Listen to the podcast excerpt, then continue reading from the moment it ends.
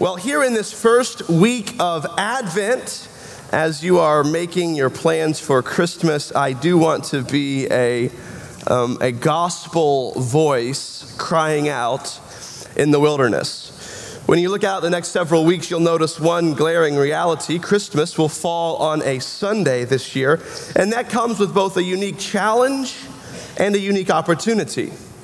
Perhaps you might ask, will we have church on Christmas? I'm not going to answer that, but I am going to ask that question with more theological precision. Let's just replace the term have church and the term Christmas with more precise theological language. Will we gather on the Lord's Day for the celebration of the Lord's coming? Perhaps that question answers itself. This is both a challenge and an opportunity. The challenge, I think, is to not float with the cultural currents and ignore the gathering of the saints. Christmas is a busy time, but we are busy people. And when things get busy, we shirk things that we see as optional. Another challenge is simply the cultural air that we breathe. In our day, Christmas is more of a cultural holiday with family traditions than a fundamentally religious holiday with spiritual significance. That is the challenge, but therein lies the great opportunity before us. Some of the cultural trappings are fun and helpful. The stage looks wonderful. The foyer looks great. The, the windows look great. Jordan Crego did an amazing job, as she always does there. And the gift of family is among the best gifts that God gives us. This season, I invite you, I ask you, I, ch- I, challenge you to treasure your time together with your family, those who are given to you or those who you've chosen over the years.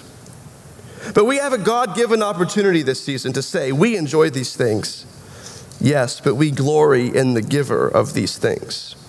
These things point us to Christ, and in Him we celebrate. In Him we rejoice. Our families are for Him. Our traditions point us to Him. It's all about Him. Yes, we have a challenge, but man, we have an opportunity. You followed my ministry over the last several years, you might notice I am less of a critic of the church today than I was, you know, five, six, seven years ago for a lot of reasons. I think I'm just getting old and soft. But I do think one of the most damning indictments of our spiritual condition, I said this in a sermon last holiday season, is our inability to feast, our inability to celebrate, our inability to rejoice, rejoice, rejoice in the Lord. In the tradition, Christmas Day was the beginning of a Christmas feast that lasted a long time. The 12 days of Christmas come after Christmas. We feast and feast and feast and feast for the Lord our God has come, but now we feast for a little bit and are just absolutely exhausted. My question is simple How is our celebration of Christmas fundamentally different than our unbelieving neighbors? I do simply worry, if I'm honest, that oftentimes it's, it's not. Now, I'm not going to be taking attendance on Christmas Sunday morning. I'm not taking attendance this morning. One of my leadership flaws is that I am very uh, soft. Uh, you can ask Holly. So, the class I teach at UC, one of my students spelled a country wrong on a geography quiz, and he spelled it wrong. By spelled wrong, I mean he got the first two letters right, and the other seven letters were wrong. And so I said, I, I put check, and I just wrote spelling. And then the guy walked up to me and said, I didn't know the answer, so I put the brand of my contact lenses. I said, oh.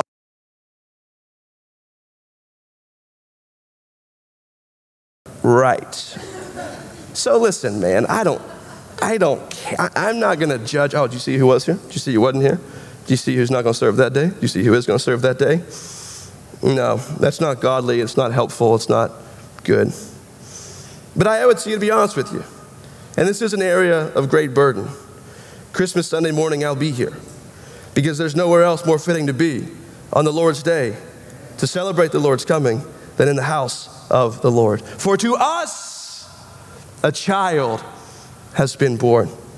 So thank you for affording me that point of pastoral privilege. I wanted to say it earlier in the Advent season so as not to seem, you know, manipulative or cranky or any such thing, but to give you hope to remind you to center your heart this season as you look at the next several weeks and plan out where you'll be and what you'll do. If you're traveling, drag your family to their, their church. Uh, if they don't want to go, if they refuse to go, say, let me read from Luke chapter 2 before we open these presents. The kids will love it. Be a voice crying out in the wilderness, the Christ has come, whatever you do. Our sermon today covers chapters 14 and 15 of the book of Judges. A lot of action and a lot we could think about. I will not and cannot cover it all, but we will try to get to the heart of the matter by considering three things. First, we will consider Samson the sinner. Second, we'll consider Israel in cultural captivity. Israel, the cultural captives. And finally, we'll think about God, the Savior. We'll consider Samson the sinner, Israel the cultural captive, and God the Savior. We'll see that God is working to save broken people through a broken man. I pray we learn something this morning of the Lord Jesus Christ and the life of faith. Look with me in Judges chapter 14, verse 1. Samson went down to Timnah, and at Timnah he saw one of the daughters of the Philistines. Then he came up and told his father and mother, I saw one of the daughters of the Philistines at Timnah. Now go get her for me as my wife. But his father and mother said to him, Is there not a woman among the daughters of your relatives or among all our people that you must go to take a wife from the uncircumcised Philistines? But Samson said to his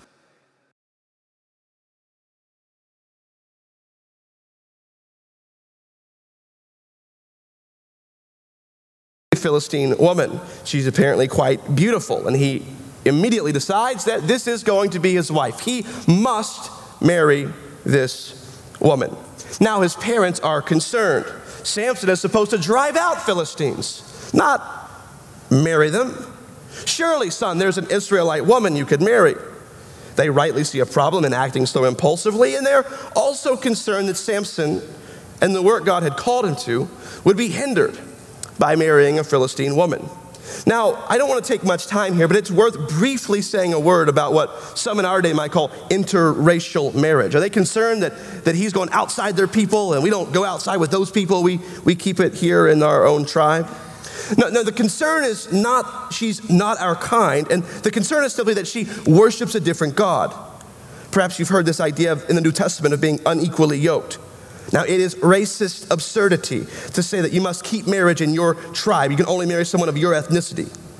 It is spiritual absurdity to believe you can marry a non believer and not jeopardize your own walk with the Lord.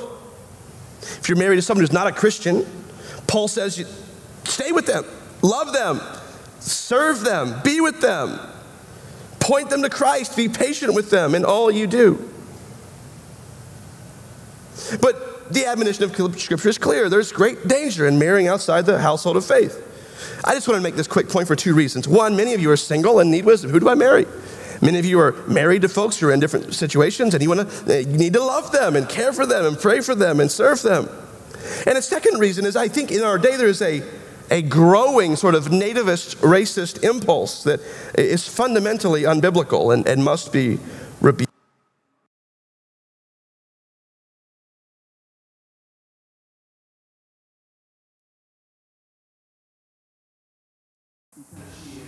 Right in my own eyes.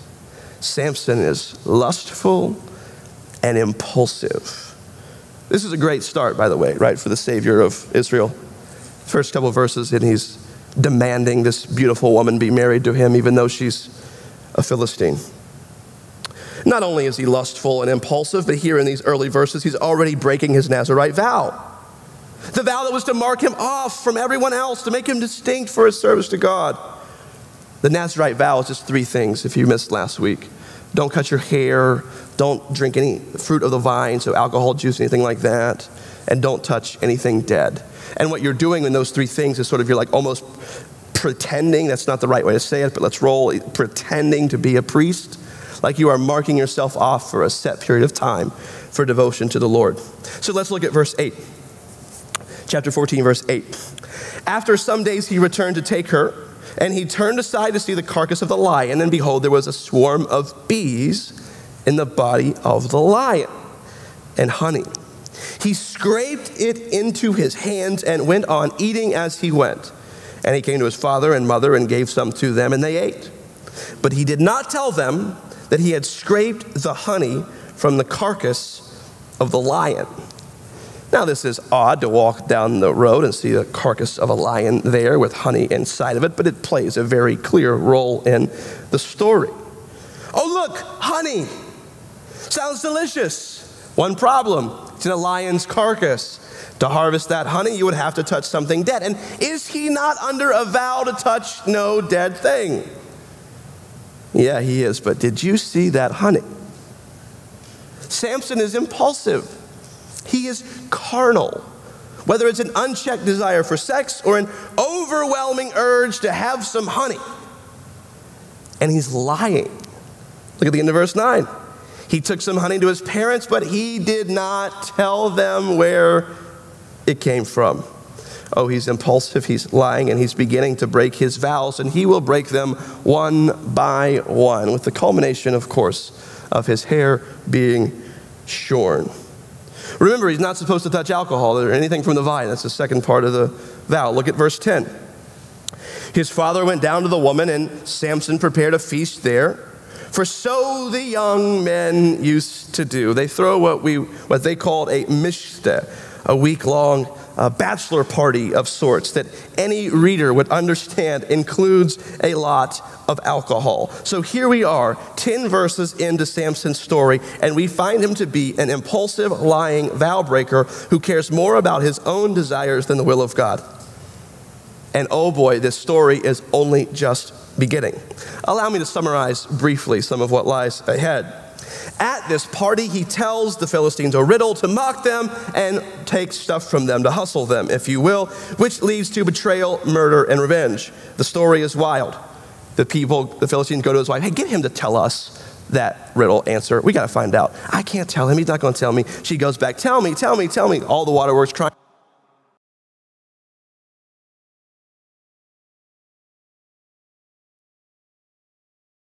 Goes in a fit of rage, kills a bunch of people. Here's how it ends. Samson, in a fit of rage, goes back to his father's house. His father's house. His wife is given to his companion, the best man at this wedding feast. Yikes. This is Samson. An astute reader of this book, the writer of Judges, has a simple message for. This too is Israel. This is Samson. And this too is Israel. Both were brought into the world through a miraculous birth. Old and barren Abram and Sarah birthed the nation of Israel, and Samson was born to Manoah and his barren wife. Samson is drawn to foreign women, and Israel is drawn to foreign gods. Samson has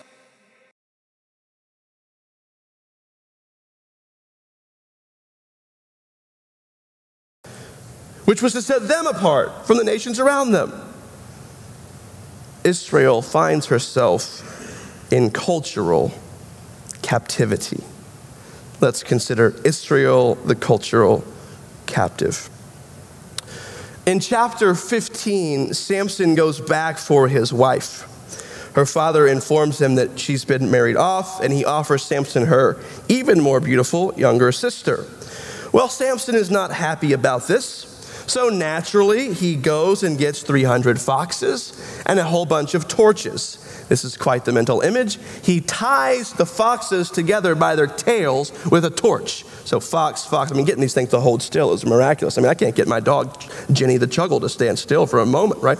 And so he takes these two foxes and he puts them together and he ties them up with a torch and he sends them into the grain stacks. He sends them out into the olive orchards. My first thought when I read through this passage early in the week to freshen up and study was this sounds like a prank at Poca High School. Doesn't this sound like a senior prank? Like, the foxes into school, they're gonna love that, you know? When the Philistines find out who has done this, they kill Samson's wife and her father. This starts a violent back and forth between Samson and the Philistines, and the Israelites are in the crosshairs. Look with me in verse 9 of chapter 15. Chapter 15, verse 9. Then the Philistines came up and encamped in Judah and made a raid on Lehi. And the men of Judah said, Why have you come up against us? They said, We have come up to bind Samson, to do to him as he did to us. Then 3,000 men of Judah went down to the cleft of the rock of Etam and said to Samson, Do you not know that the Philistines are rulers over us? What then is this that you've done to us? And he said to them, As they did to me, so I've done to them. Exactly what the Philistines said, notice.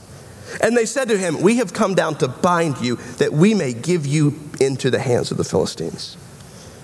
And Samson said to them, Swear to me that you will not attack me yourselves. They said, No, we will only bind you and give you to their hands. We won't kill you. We surely will not kill you. So they bound him with two new ropes and brought him up from the rock. What a remarkable moment in the text this is. Samson, who do you think you are? Don't you know they're in charge? We are their subjects. Keep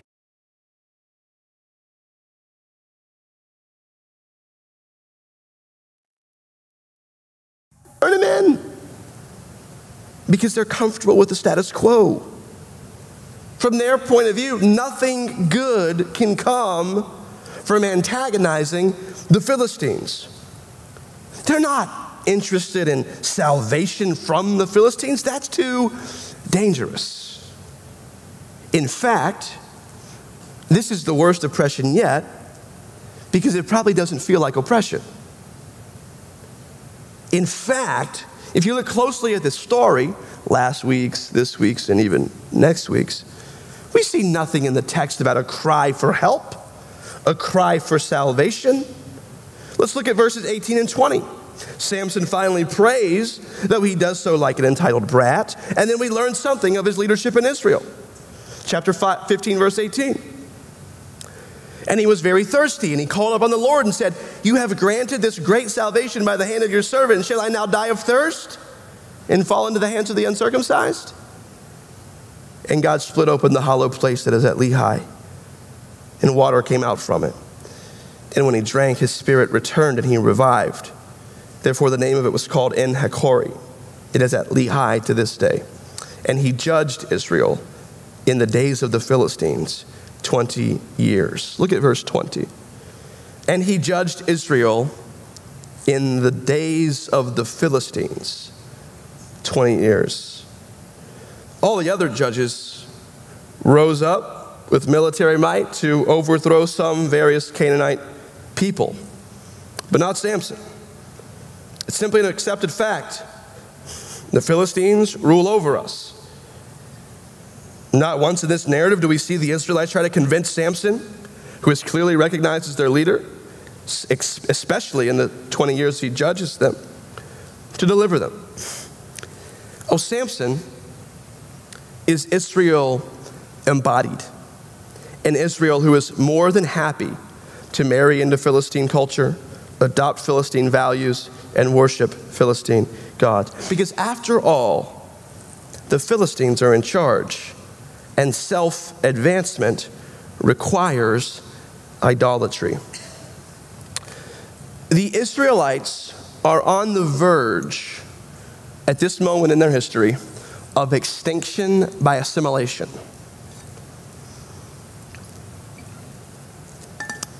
No one here looks good. Not Samson, not the Philistines, and not Israel. I think the captivity of Israel has something to teach us about the relationship between the church and her host culture. The church is embodied. It, that, that means it's always embedded in time and space, living in some human culture with components it may affirm and others it must challenge. That means the church, whether it's in the United States, whether it's in China, whether it's in Russia, whether it's in Canada. The church is always embedded amongst a particular people in a particular place at a particular time. And the cultures in which she finds herself will all have components that she can affirm in China, in Russia, in America, and in Canada. And it will have components that she must challenge in China, in Russia, in America, in Canada. But in whatever culture she finds herself, the people of the living God must be distinct from those who worship false gods. This has been the plan since the beginning that we would be a people for God's own possession, to proclaim the excellencies of him who called.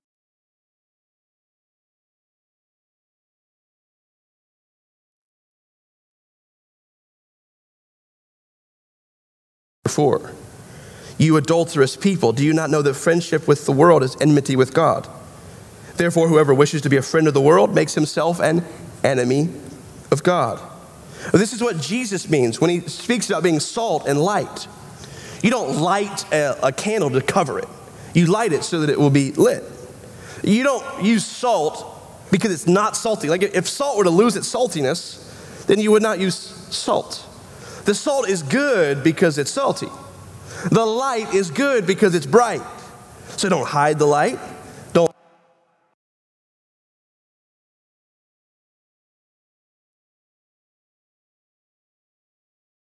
Makes you stick out because it's your distinctiveness that others see. The stuff that makes Christians stick out will make us heroes on some days and villains on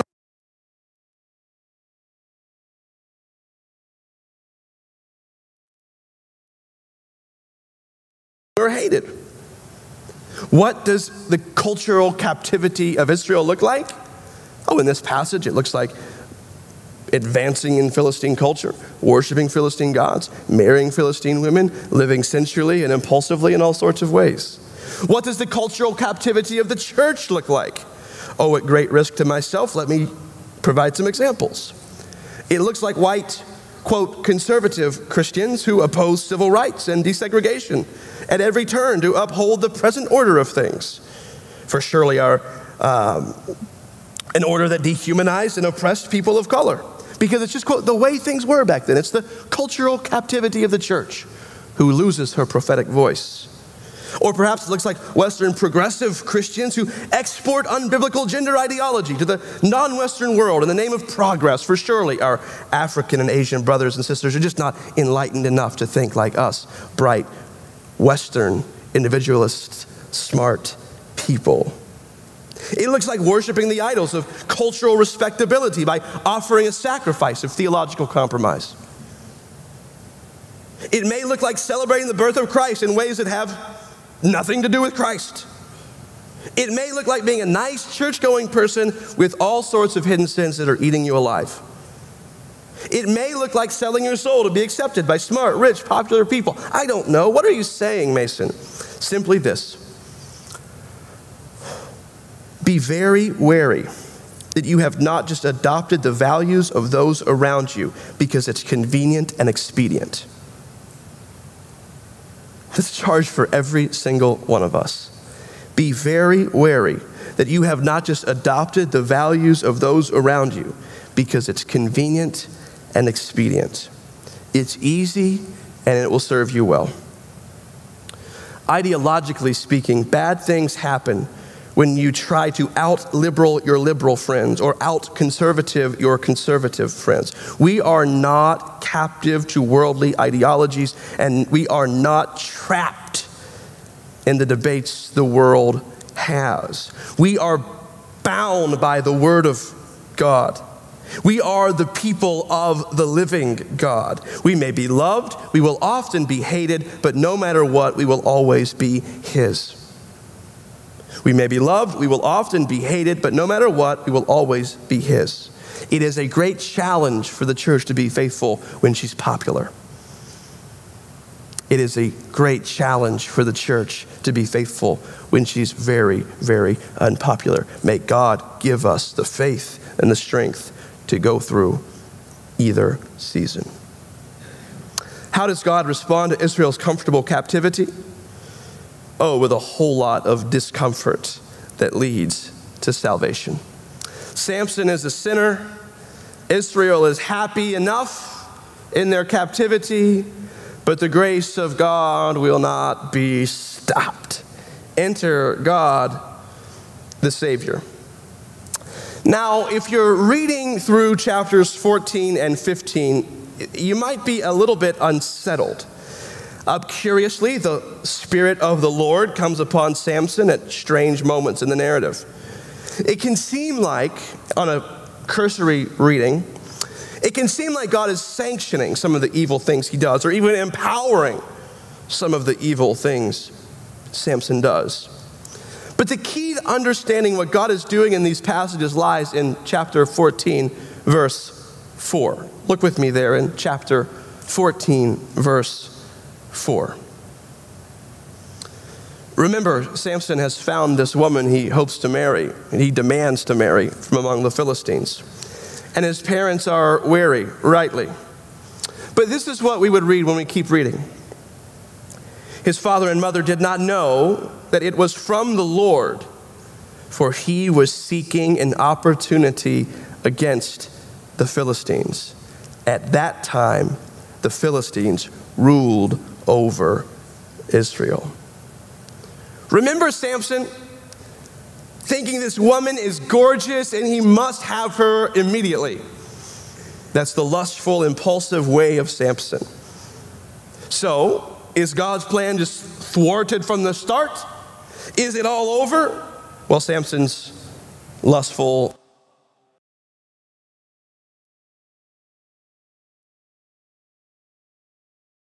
a wreck. And how in the world are we going to keep this thing going?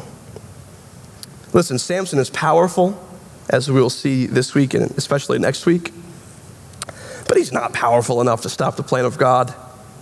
Because through Samson's sin, God has found, verse 4 says, an opportunity against the Philistines. In other words, God will use the very worst of Samson to bring about confrontation between the Israelites and the Philistines. Everything that happens in this text begins with this lustful, impulsive decision from Samson. God's going to use that sinful act, those sinful decisions, Samson's sinful heart, to bring about the confrontation between the Israelites and the Philistines that will be necessary to divide them and ultimately deliver Israel. You'll see the Spirit of the Lord come upon Samson before he does some incredible superhuman act of strength that seems rash. God will give Samson superhuman strength because it is necessary to create and then deepen this conflict between Israel and the Philistines that will ultimately lead to Israel being ripped away from Philistine idols. Here's what we must understand together. When we see the Spirit of the Lord working in Samson or through Samson, and we see Samson's sin, and we're holding these things up and saying, How can God use him in this way? God is not causing Samson's sin, Samson is the cause of it. God is not excusing Samson's sin, Samson is guilty of the sins that he commits. God is redeeming Samson's sin. This is what that means. He is using it for his own purposes because that's just the kind of God that he is. Oh, friends, this points us to the ultimate deliverance brought through the cross of Jesus Christ, where God would use the worst sin possible to bring about salvation of the world. This is the message Peter preaches in Acts chapter 3. In a spirit filled moment of boldness, Peter rises to preach and he says to the crowds in Acts 3 But you denied the holy and righteous one, and you asked for a murderer to be granted to you. And you killed the author of life, whom God raised from the dead. To this we are witnesses. Here is the message Peter has for the Jewish crowd. You excused a murderer and you killed the author of life. The Son of God died at your hands. This is the ultimate moment of rebellion. The creator dying at the hands of the creature, in a sense. Jesus being killed and a guilty man walking free. Peter says, You did this. You killed him. You're responsible for your actions. You did it. It was your own will and volition, but God raised him from the dead. It was the will of the Lord, the prophets foretold. to crush him. For not even the most wicked human heart, nor the most wicked human act can stop the plan of God. For the Lord God was seeking an opportunity against the Philistines. God was trying, to, God was working to deliver his people when they didn't even want delivered. But man, you might say, Samson is awful. I, I can't, I can't get around that. That's tough for me to stomach. Yeah, he is awful. God will use Samson, no doubt. But that does not mean God is pleased with Samson. God will use Samson. But that does not mean God is pleased with Samson. This is profoundly important. As we come to the end of this sermon, I, I hope you won't miss this. It is possible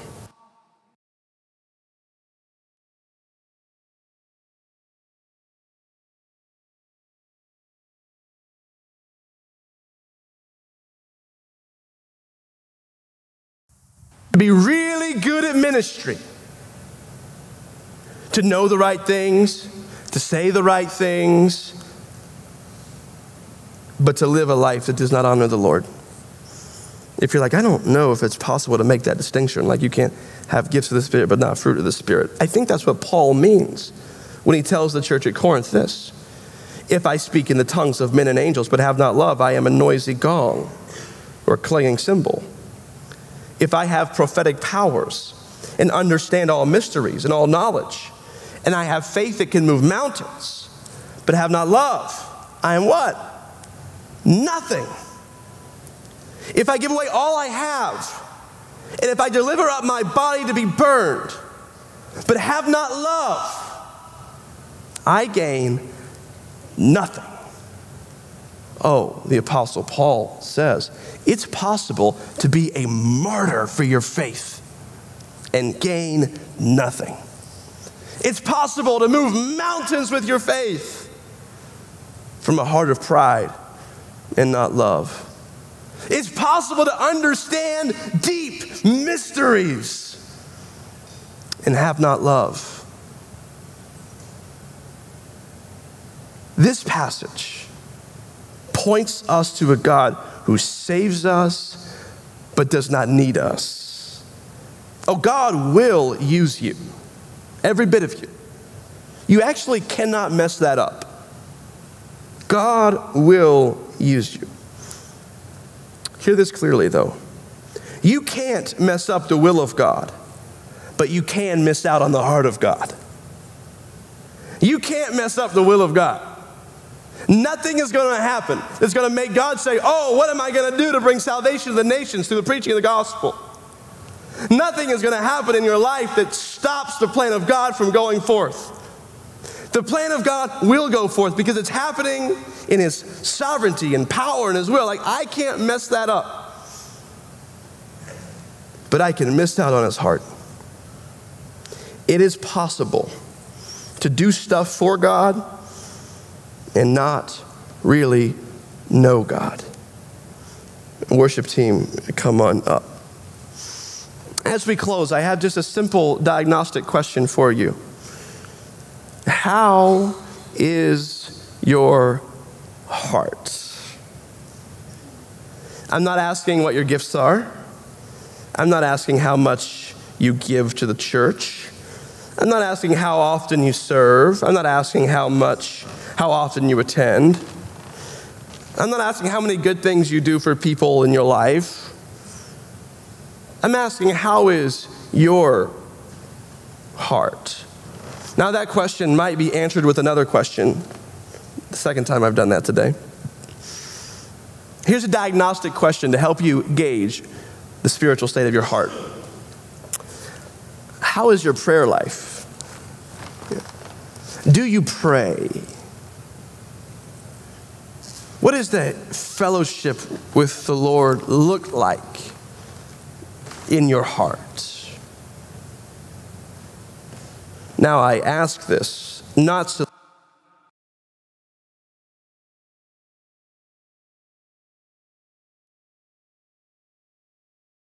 be like a Samson. bull rushing through life. The Spirit of God using us to bring about His plan, but us missing out on fellowship with Him the entire time. Us doing all this stuff for God and missing out on the heart of God. Missing the point. It's like Christmas without Christ.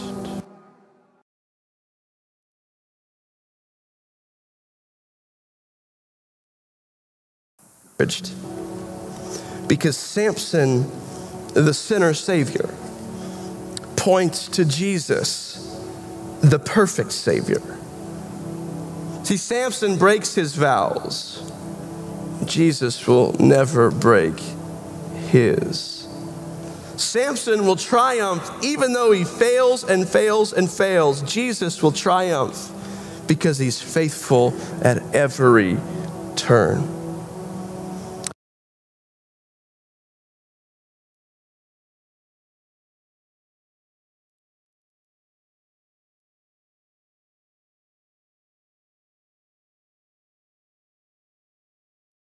Of the Trinity, the Lord made flesh, veiled in flesh, the Godhead see, hail, incarnate deity. Samson, the sinner savior, points to Jesus, the perfect savior, who stops at nothing to free us and give us eternal life. What is eternal life, you might ask? I'll give the last word to Jesus in John 17. And this is eternal life, that they may know you, the only true God.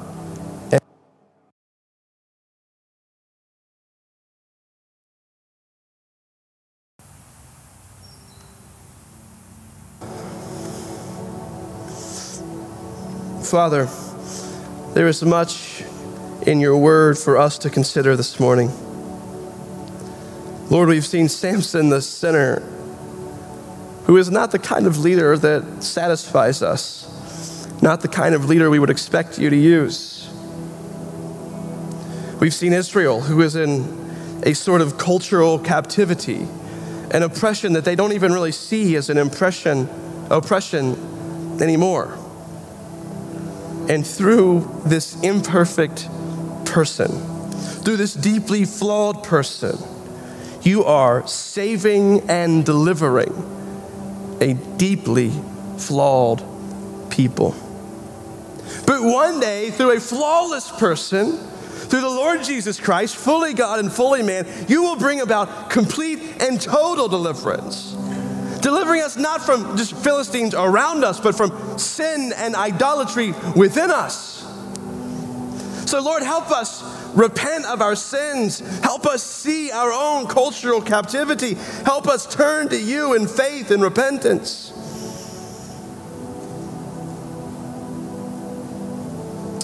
And help us follow you. Remind us, Lord, that you will have your way. That is not the question. The question is simply, will I miss out on it? Will I miss out on you? Will I miss out on your heart?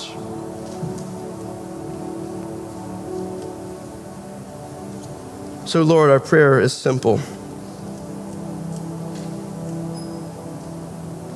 Don't let us miss out on your heart. Don't let us be people who do stuff for you, but don't really know you. Don't let us be people who live our days in cultural captivity, not even thinking to cry out to Jesus, who stands ready to save us.